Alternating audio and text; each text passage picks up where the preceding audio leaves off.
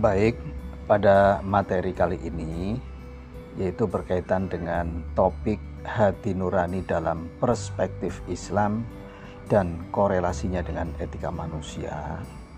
Maka saya akan memberikan tanggapan atau respon begitu ya.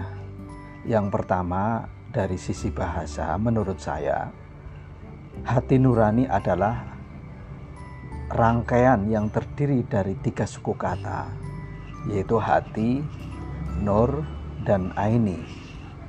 Dalam bahasa Arab, hati berarti kolbu atau kolbun.